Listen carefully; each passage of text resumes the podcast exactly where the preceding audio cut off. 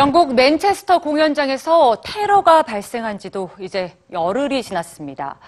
사망자와 부상자 가운데에는 어린이와 청소년도 많이 포함돼 있어 안타까움이 더더욱 컸는데요.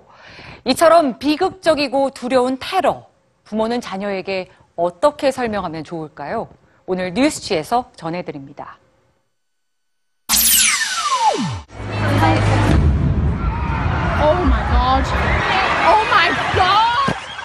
지난 5월 22일 영국 맨체스터 공연장에서 자살 폭탄 테러가 발생해 22명이 숨지고 59명이 다쳤습니다.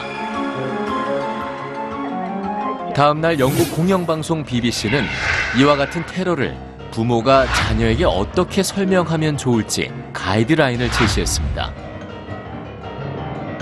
전문가들은 부모가 이 일을 숨기거나 피하지 말고 자녀가 궁금해하는 점을 얘기해 주는 게 좋다고 조언했습니다.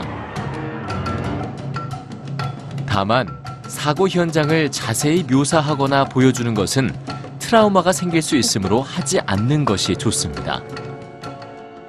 Why would the people who set the terrorist attacks do this?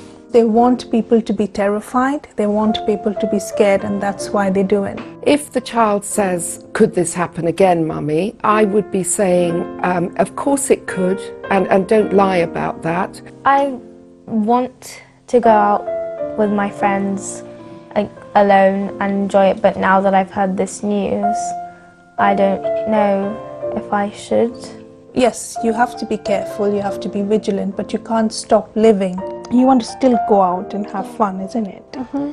So it's just that you mustn't be scared. There's nothing to be scared of. A lot of good also comes, you know, communities get together and they help each other at times like this.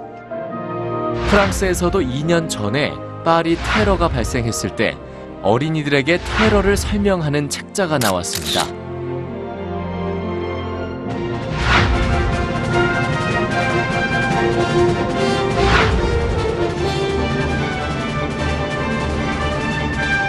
BBC는 부모가 모든 뉴스로부터 아이들을 완전하게 보호할 수는 없겠지만 가능한 자녀와 함께 있어주고 위안을 해줘야 한다고 말했습니다.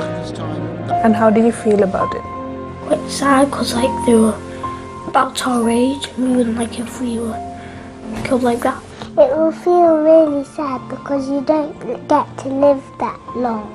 Mm-hmm. It must have been so horrifying for them. It must have.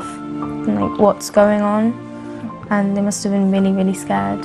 If you have any fears, I know you talk about it in school, but you can always talk to me about it.